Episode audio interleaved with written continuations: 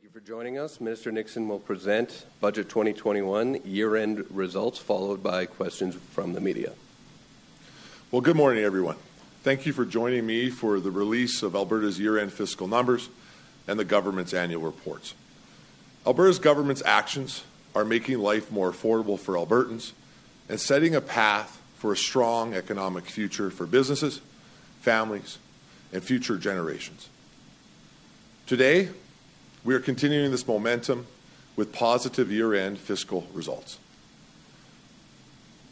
I first want to put these results into context.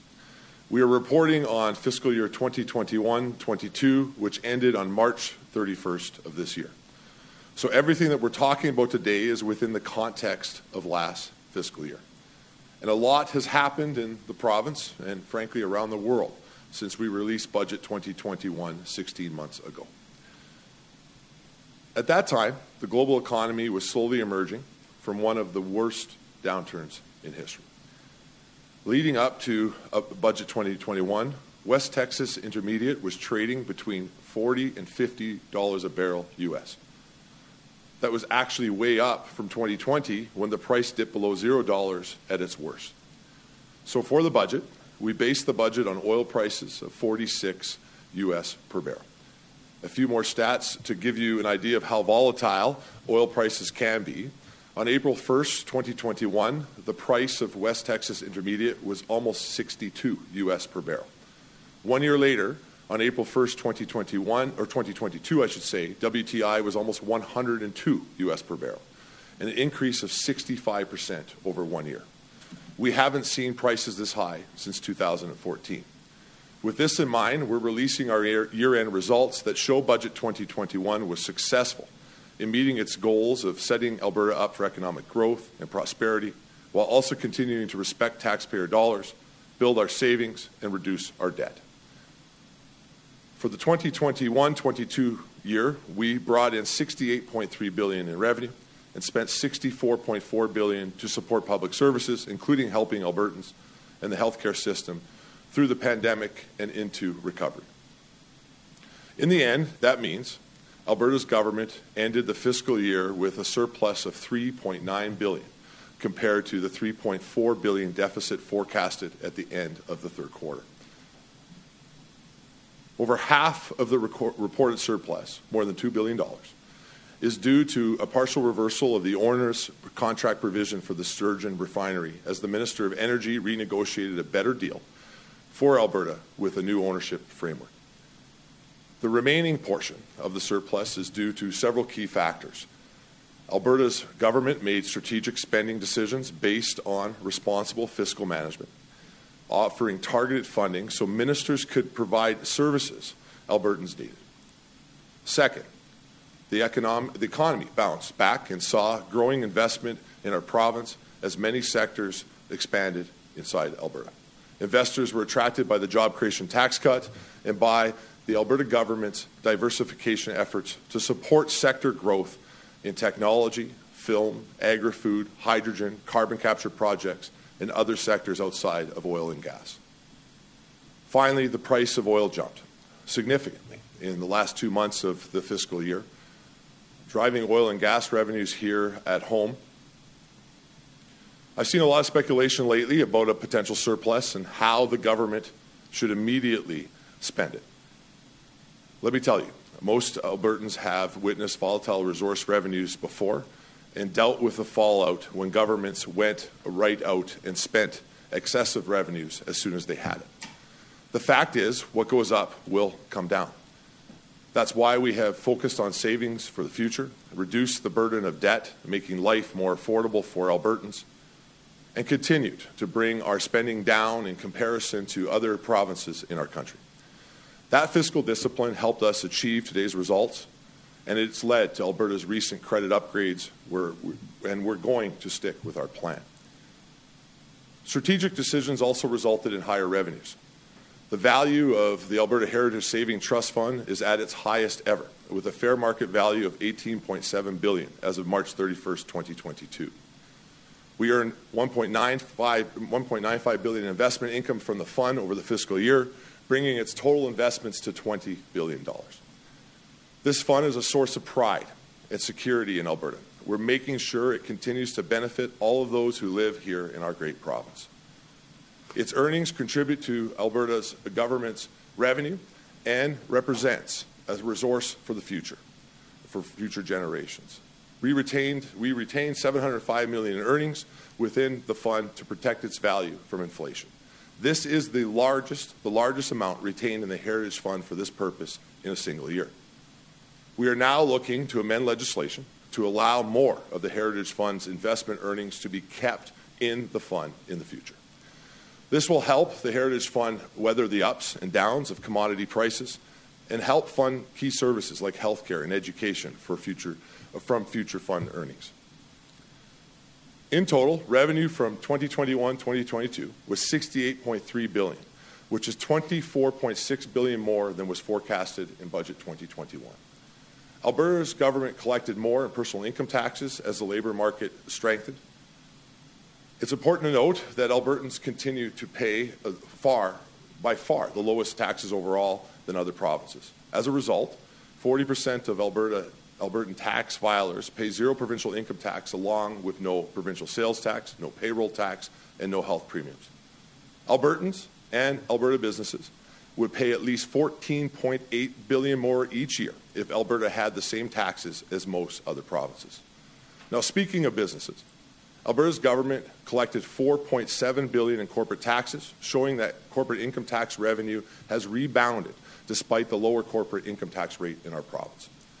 With the increase in energy prices, non-renewable resource royalties have increased by $16.2 billion, a full $13.3 billion more than was forecasted last year. Alberta's government will continue to be prudent with taxpayer funds and keep focused on maintaining the Alberta advantage in the tax system. As I mentioned, even as this year-end is reporting a surplus, we will continue spending wisely and using taxpayer dollars responsibly. In 2021-22, we provided a historic $24.7 billion to support the health system in the province, or $1.7 billion more than estimated at Budget 2021, a full 7% more on health care. This includes $2 billion to support the pandemic response and to protect lives. Alberta's government also provided hard-hit farmers an extra $2.9 billion partway through the year to help them through last summer's severe drought conditions that we saw across the province. In 2021-22, the 2021-22 capital plan supported thousands of good-paying jobs through investments worth $6.6 billion in capital projects. Construction crews completed portions of the Calgary and Edmonton Ring Road and twinned and widened highways across the province. The $850 million for Grand Prairie Regional Hospital was completed with another $20 million to add 2 additional surgical suites to get patients their surgeries faster. 15 school projects were completed, and work has commenced on 52 other projects, school projects in our province. And among many other projects, construction of the Springbank Offstream Reservoir began to protect Calgary and southern Alberta from floods, and an investment that will pay off for future generations. Alberta's government continues to take a principled approach to spending and investing to maintain a positive economic outlook. This year-end's results speak to the broader economic recovery we are seeing across many sectors. We will continue to see the economy grow and diversify by attracting investment and fostering innovation. Alberta posted solid growth in 2021, and moving forward, we will continue to be a leader by sticking with our core fiscal anchors. First, the government has already met its commitment to balance the budget. Second, Alberta's net debt remains below 30% of its gross domestic product, or GDP. The ratio of net to GDP is now down to 16.2% at year-end, lower than the 18.3% we projected at our third quarter update. And finally, the government is bringing the per capita cost of delivering government services in line with comparative provinces, across the country. This means Albertans are still getting top-quality public service at less cost as the government explores innovative and more efficient ways of providing and improving access to those services. In Budget 2022, we made promises to Albertans, and we laid out the plan to move Alberta forward. a plan that finally brings us closer to delivering services as efficiently as other provinces. Our approach to this surplus is no different than Albertans, who don't drain their bank accounts after a good year, but instead invest for their kids' future, pay down their mortgages, or put away money for a rainy day. We don't base our spending on volatile resource revenues. We base our spending on the needs of Albertans. We will continue to cut taxes to make life more affordable for all Albertans, as well as saving for future generations, reducing the burden of debt on everyday Albertans, and supporting Albertans through this time of high inflation. Work is already underway to combat the rising cost of living in our province. Alberta's elimination of the provincial fuel tax is helping families and seniors make ends meet and maintaining the lowest fuel prices in the country. Alberta has recently provided additional funding for school boards to help with rising school fuel costs, to keep transportation fees low for parents. Alberta's recent child care funding agreement is allowing parents to have access to low-cost quality child care. And starting next month, electricity rebates will help Albertans make ends meet and lower their monthly costs going forward. All of these innovations are providing much-needed relief in the face of rising cost of living. Alberta's government will continue to strategically invest in the needs of Albertans while paying down debt and investing in our future with the Heritage Trust Fund. This past fiscal year, we paid down the provincial debt by $1.3 billion because we know repaying debt ensures that Albertans' tax dollars go towards services and not bankers and bondholders. We anticipate investments in the Heritage Fund will generate more revenue in the future and will help Alberta weather the storms and roller coasters of the future, whatever that may be. In closing, I'm proud to present this fiscal update that shows Alberta is recovering and leading the nation in creating jobs, building prosperity, spending wisely on the things that matter to Albertans, diversifying the economy, and putting more money back into the pockets of Albertans. And with that, I'm happy to take some questions. Media will please approach the microphone, introduce yourself. We'll have one question and one follow-up before we go to the phones. So some headline news, no doubt, last night, Tamara Leach was arrested for daring to take a photo with a persona non grata. As a representative of this government, do you feel that this is an appropriate use of both financial and judicial resources? And are you troubled that an Albertan is being hauled away to Ottawa as a political prisoner for being an ideological objector? So I don't know the specifics of what's taken place last night in regards to any issue that's before the court. I don't know the specifics. What I will say is that there certainly are concerns from the Alberta government in the approach that the Prime Minister took in the use of the Emergency Measures Act, something that Alberta made clear at the time. And I know today that the Premier and Minister Sandro have announced that there will be an inquiry into the use of that act, and I think that's where our focus as a government is to understand what has taken place and to be able to get answers for Albertans in regards to their concerns and the government's concerns about the Prime Minister's actions when it comes to the Emergency Measures Act. But specifically, as for some of this before the courts, I don't know the issues.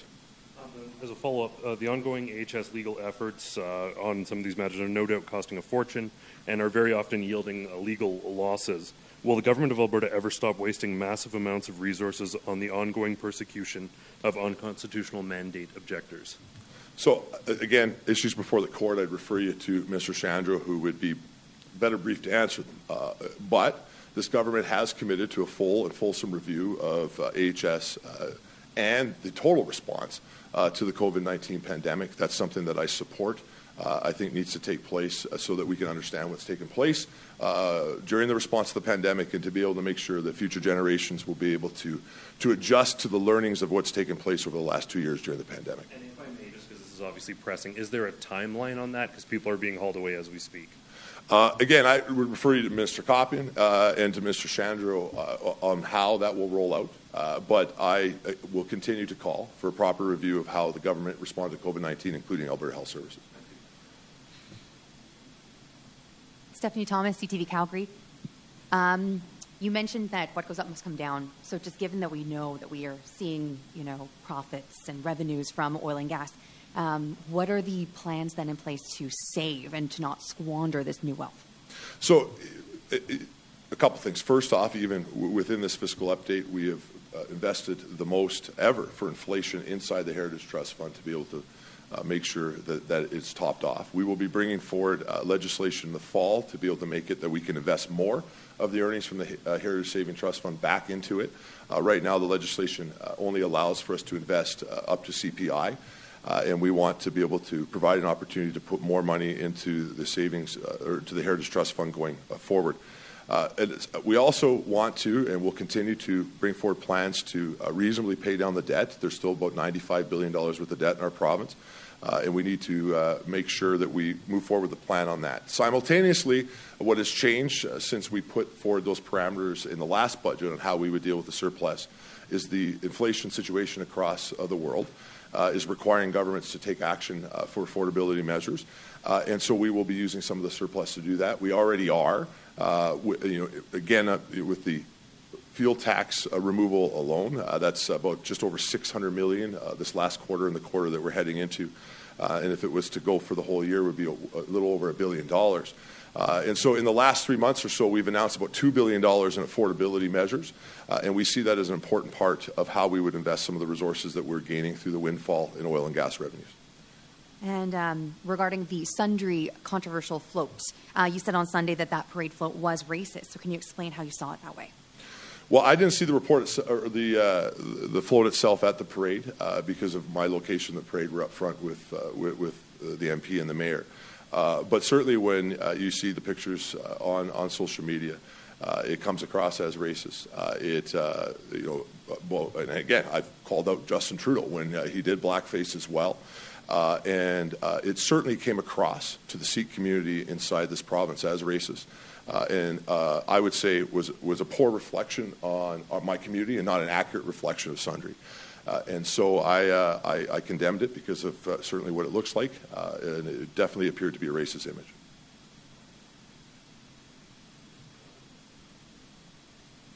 Morning, Minister. Morning, Rick. How are you?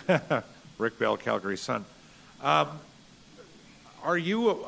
What effect do you think will have as Finance Minister on Alberta investment? Some people have weighed in on this already, including at least one of your colleagues, I think more than one of your colleagues in Cabinet, on the rumblings about sovereignty in Alberta and, not enforcing certain federal laws, et cetera, et cetera. I don't think I have to explain to you what the Sovereignty Act proposal is. To what degree do you think that does or does not affect investment and or could hypothetically affect investor confidence and the economic recovery in Alberta? Well, Rick, I've seen it in meetings with different investors over the years where they've expressed concerns about separation and about some of the political context and rhetoric that they have heard in our province. And this is the challenge when it comes to federal-provincial relations. Trying to present a strong Alberta front and send a clear message to Ottawa when they've crossed the line and defend our rights as a province, while at the other hand trying to let the rest of the world know that we're open for business. And so it certainly is a challenge going forward. What I can tell you, though, and what this fiscal update shows, is when we get Alberta into a strong fiscal position where our bank account is in a spot where we can make maneuvers on behalf of people of Alberta without the federal government and stand strongly within Confederation, we're in a better place to be able to negotiate with the federal government. So I think that we have to continue to fight for the birthright of our province. We've done that with things like Bill C-69, taking that through the Court of Appeal. We need to fight that all the way to the Supreme Court. We need to look at other measures and continue to have other measures where we defend ourselves with the federal government. But at the same time, we have to send a strong message to the world that Alberta is a stable place to invest, so that we can continue to move forward with this great economic momentum and what is the largest economic recovery in the country. So just a follow-up on that, Minister. Why do you think it would be and thanks for the answer, why do you think it would be, rattle or perhaps influence investors, talk of whatever you want to call it, sovereignty, separation, et cetera? What is it about that concept? Because as you know, even in your beloved Sundre, there probably are some people who heard that suggestion and said, wow, that sounds like a really neat idea. So what is it about that idea that shakes investors? So money follows one thing, stability. And so it's very important when we're attracting investment on a global scale to the province that we're showing a stable place to invest. But again, Rick, we can do both. We can show that we're stable and that we have clear plans on how to address the concerns that we have with our position in Confederation. I think that if you look at Quebec's version of this conversation over the last several decades, as they've moved away from the separation talk and more to a strong independent province within Confederation, that they found themselves in a spot where they ain't creating as much confusion for investors, but are still in a spot where they can stand up to a federal government that is clearly overreaching on many issues. So I think we can walk and chew gum at the same time, but we do have to recognize, particularly when you're in government, when you say certain things that can have global impacts, and at the end of the day, when somebody elsewhere in the world is looking to invest money in an economy, they're going to do it in a place where they think their money's stable. Operator, we'll go to the phones. Please introduce yourself. One question, one follow-up. Audrey Neveu, Radio Canada. Hi, thanks for taking my question. Minister, how did you personally feel when you saw the $3.9 billion surplus Alberta was going to get for this fiscal year? Well, I didn't feel bad, if that's what you're asking. That said, I think that I recognize very quickly that we're entering into a different time or different type of fiscal conversation in our province than we've had over the last several years.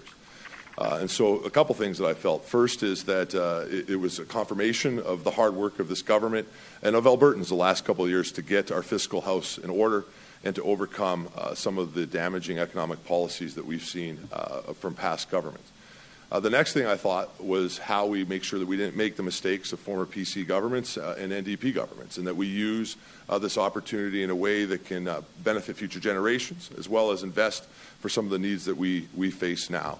And so my primary focus became, after seeing that surplus, again, to make sure that we use that as responsibly as possible on behalf of Albertans, and that we don't make the mistake of previous governments when it comes to large resource revenue windfalls like we're seeing right now in the province.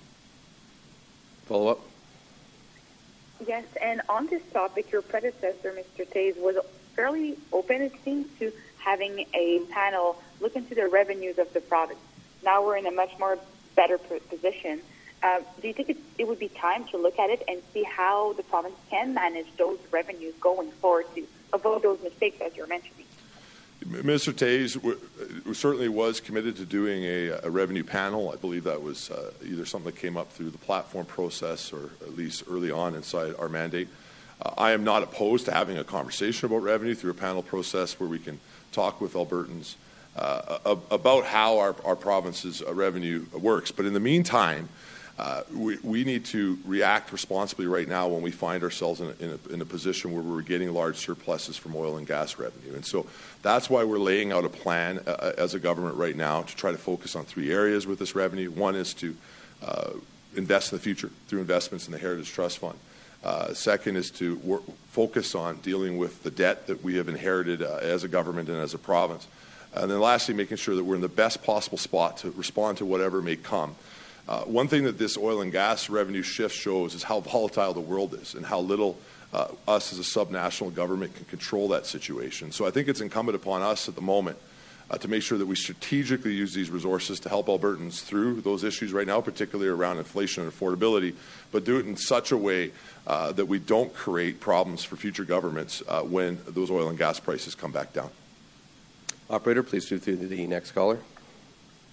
Josh Aldridge, Calgary Herald. Good morning. Thanks for taking my call.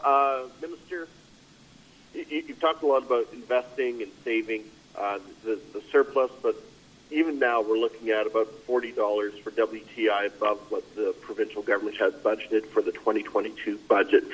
Is there any potential for those dollars to be invested, even at a smaller amount, or for an increase to things like downtown Calgary, downtown Edmonton, which saw a very minimal investment from the province in the 2022 budget? Is there the potential for any of these dollars to go back to back into investment into additional projects or programs? There's a significant potential to continue to use the budget to invest in programs all across the province. What can't happen is going back to paying more for services inside this province than every other province of comparability inside this country per capita. So now that we have been able to bring our fiscal spending in line with other provinces, this creates an opportunity where we can invest surpluses in things that benefit Albertans instead of putting it into the black hole of government. As for investments inside Calgary, I disagree. I think there has been significant investments announced in Calgary. Just the other day I was here in my former capacity as Environment Minister announcing the new Springbank Reservoir. That's a significant investment to protect the city. $59 million was announced the other day for the University of Calgary's new veterinary medicine expansion, $41 million for Sage John Ware redevelopment, $30 million for the Office of the Chief Medical Examiner located in Calgary, $22 million for the new interchange at Stony Trail and the Airport Trail Northeast, $20 million towards the Rest Ball Sports Center, on and on and on. So there are significant capital projects that are being invested in Calgary and across the province. We remain committed to doing so, but we remain committed to doing it in a responsible way. Follow-up question? Yeah, well, I was referring specifically to the $5 million for downtown revitalization for Calgary. So my apologies if I misspoke. If you could get into more detail, how you find that balance on how much you put into debt repayments out of this and how much into heritage savings, how do you get to that balance as opposed to saying let's just pay down debt and as opposed to squirreling away as much as you can into heritage? So that's the challenge that will be before Cabinet over the next couple of weeks as we head into Q1 update for this fiscal year. We know, and I believe, that the priorities that I've just outlined are the best way to invest and to use Albertan surpluses in the most responsible way. We now need to have a more detailed conversation to understand what that will look like. And part of this is that we're going to have a better idea of what the future looks like as we head into August and that Q1 update on resource revenues for this upcoming year. And then we can have a conversation about what that may look like in a more permanent way or a more structured way for Albertans. Operator, can you please put through the next caller? Erin Collins, CBC. Thanks for taking my question. I recognize this isn't a forward-looking update, but I just wanted to sort of poke that a little bit. Obviously, some of the commodity prices that have led to this dramatic turnaround are going to lead to a large surplus in the next fiscal year, to this fiscal year as well. Do you have a sense of how big the surplus could be? I know you're talking about that August update, but could we be looking at a $20 billion surplus in Alberta this year? So I don't have a sense enough that I could provide a confident answer to that question. My officials and my experts are still saying that we need a little bit more time before we can give that a proper answer.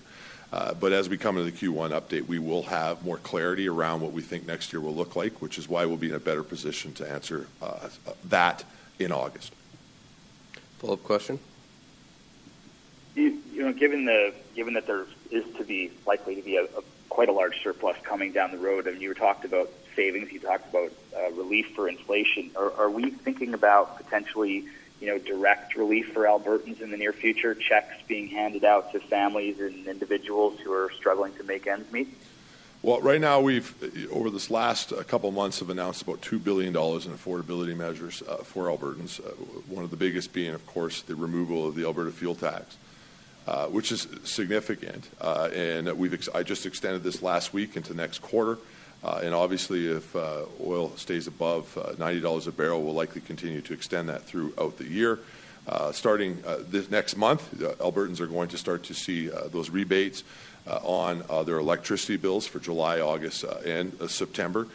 Just recently, we also put in just shy of $9 million to school boards to be able to help relieve some of their transportation fuel costs so that those costs weren't being passed on to parents.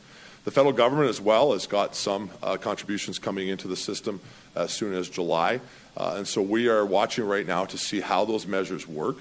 One of the challenges is that we don't want to make the situation worse. Some of the inflation situation that we see is because of a tremendous amount of money coming in from federal governments to try to deal with both the situation around COVID-19 and inflation, which is unfortunately also causing inflation, though the intentions are to help people. So we're going to see how the measures that we've already announced are working.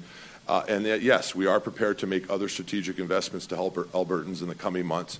But we're going to do it in a strategic way, doing our best to make sure that we don't cause any more harm. Operator, can you please put through the next caller? Dave Kaiser, City News.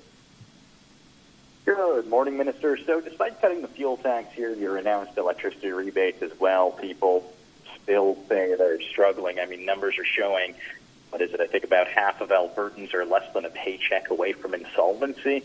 So this kind of being a bit of a surprise surplus since your government expected to be in a deficit, why aren't we seeing more of it go towards helping people afford life? So what Albertans are facing is a real challenge. It is a serious thing that that families are facing all across this province, and something that we take very seriously. Which again is why already in the last couple of months we've already brought forward $2 billion worth of affordability measures, everything from the fuel tax being removed in the province, the electricity rebate that Albertans will start to see in July, the natural gas rebates that will take place in October as we move into home heating season. These are significant measures, and we're committed to them. We are committed as well to do more if needed, but we have to take our time and make sure that the measures that we're using are being are fully into the system. We understand their impact, and we need to recognize that if we go too far with this, we can actually make the situation worse, even though we're trying to help. So we are prepared as a government to do more affordability measures in the coming months. And I suspect I'll have more to say about that in August when we do the Q1 update. Our focus right now is on getting the affordability measures out that we have already announced and making sure that they're getting into Albertans' politics at the moment, or into Albertans' pockets, I should say. Follow-up question? Yeah, thanks. So whether or not you say these are significant measures and you're trying to get them out now, I mean, the people directly affected, the people who are in that statistic I listed being about just a paycheck away from insolvency, they're all saying these measures aren't enough. So why aren't you looking at doing more now rather than saying, oh, let's wait until later? What if later is a little too late? So, again, these measures do have a significant impact. We saw a StatsCan report in April that showed that Alberta was well behind the Canadian inflation rate, and one of the reasons that was credited for that fact was the work that we did on removing the fuel tax. The fuel tax itself being removed doesn't just help Albertans who drive every day, though it does help them significantly. And any Albertan who gets the opportunity to go to BC shortly on vacation will report to you how much cheaper gas is inside our province as a result of that decision. But because everything comes in our society through truck and through fuel, us removing that tax is lowering the costs and all sorts of other goods within the system. We recognize that there may be more affordability measures that we need to bring forward. But again, we have to make sure that we're not making the situation worse for the very people that we're trying to help. And one of the things that is causing inflation is excess government money inside the system. The next biggest thing to Alberta's fuel tax removal that can be done right now to help Albertans and Canadians is the federal government to follow Alberta's lead and remove the fuel tax and remove the carbon tax from fuel across this country. That would have the biggest immediate impact on Albertans and Canadians. And we're going to continue to call on the federal government to follow this province's lead and help to deal with inflation, not just for drivers, but for the entire economy, because we're able to reduce the cost of trucking and trains and other issues like that inside our society. Operator, can you please put through the next caller? Janet French, CBC. Hi there. You were talking about increasing affordability measures. And I think a lot of people would look at this government influx of cash and say, I don't see this windfall reflected in my life. They might say their child lost their educational assistance because of school budget constraints. They might notice that AISH remains de-indexed from inflation and that an ambulance doesn't come when they call. So how do you plan on using some of this surplus, if at all, to improve public services in the short term? Well, a lot to unpack there, Janet. I mean, first, we intend to continue to have continue to invest in healthcare significantly. This government has the highest healthcare budget in the history of the province. There are other issues with our system and Minister Copping is working to address those, including ambulances, which is a significant issue. But we'll continue to invest in education. We continue to invest significantly inside education. As I also just mentioned, just the other day, we added about $9 billion, just shy of $9 billion, I should say $9 million to education boards, to school boards, to be able to help with fuel costs.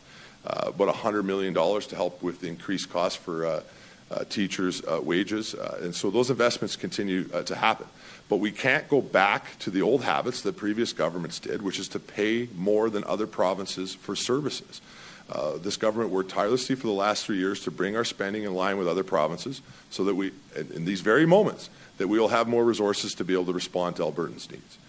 Again, there's been $2 billion, as far as I know, more affordability measures announced by the province of Alberta than any other province inside this country, except for maybe Quebec, and I would argue Quebec is using Albertans' money for their affordability measures. But it shows our commitment to affordability. That said, we have to work to be able to make sure that the measures that we are using don't make the inflation situation worse, because we'll end up hurting the very people that we're trying to help. Follow up? So to be clear, you think Albertans should be satisfied with the current level of public services, even while there's this influx of cash into coffers? No, what I said, Janet, was Albertans should never be satisfied with paying more than other provinces for the same or worse services. And so as the government has brought its fiscal house into order and brought our spending for the same services in line with other provinces, that creates opportunities for us to use our resources in more productive ways for Albertans. And we can't allow windfalls like we saw with previous governments, not just the NDP, but previous PC governments, who would then use those windfalls to create a bad fiscal situation, spend more money for the same or worse services than other provinces, and then create a situation that we found ourselves in 3 years ago when we came into power, where we had to then come and fix that situation when we did not have the resource revenue to pay for it. Operator, can you please put through the next caller? Catherine Kirkowski, Alberta Today. Yeah, you've piqued my interest with this upcoming legislation. So you said that it's going to allow the government to increase the amount put into the Heritage Savings Fund above CPI. Did I hear you also say that it will limit what can be taken out? Or and if so, how would you square that with wanting to keep taxes low? Because traditionally, that's what the fund's been used for, is to offset cost of projects, for instance. So you heard wrong. To be clear, the current legislation is that we can only invest up to CPI from the earnings of the Heritage Trust Fund, which we have done this year. We will be bringing forward legislation in the fall to be able to expand that because we want to be able to invest more of Albertans' money inside that Heritage Trust Fund to then use the revenue from that fund to be able to invest in services for Albertans during rainy days. Follow-up question? Yeah. So when you talk about a flood of government cash, I think people on the right might say, well, it's not the government's money, it's our money. And people on the left might say, inflation isn't caused by government spending, it's caused by corporations hoarding profits. So can you, I guess, explain and respond to those type of critiques of why you think it is excess government spending that is causing this inflation? Well, first, let me be very, very clear. Both tax revenue and royalty revenue that the Alberta government is enjoying right now and in any other year is Albertans' money and is the biggest reason why we have to make sure that we don't fall into some of the bad habits that we have seen in the past. As for when we do fiscal stimulus, whether or not it can impact inflation, I think that's a fact and not something that can be argued. That does not mean that the government should not do affordability measures, as this government has done, to try to help everyday Albertans weather this global inflation storm that we face. But what it does mean is that we have to be strategic and smart not to make things worse for the very people that we're trying to help. Operator, can you please put through the next caller? Terry Tate, Global Mail. Hi, thanks for taking my question. Minister, I'm wondering if part of the reason why we're not seeing plans on what you might do with the windfall, and is because right now the UCP is in the midst of a leadership race. There's no, right now it's only just a lame duck leader. Is that influencing this? No, the leadership review in no way is determining how we respond to affordability measures that Albertans need right now, which is why the government's moving forward with $2 billion worth of relief right now. This is why last week I extended the removal of the fuel tax inside our province. This is why last week we brought forward measures to get more resources to school boards to deal with their fuel costs. We will continue to respond to Albertans' needs. But we will do it in a responsible way and a strategic way. So right now, there's, again, $2 billion coming from announcements this quarter alone on affordability issues. There's stuff coming from the federal government as early as July, and we have to watch how that comes into the system, see its impact, and then adjust accordingly to help Albertans. Follow-up? Yeah, thank you. I'm also wondering now whether how this might change public sector bargaining. We continue to work through public sector bargaining. I mean, just completed the deal with the ATA a couple weeks back. It continues to be a priority of the government to work through that process. Specifically, how it impacts it, I wouldn't have much more to say other than that at the moment. That we'll continue to work through that process as a government, again with the same goal of maintaining our spending in line with other provinces for the services that we receive. Thank you, everybody.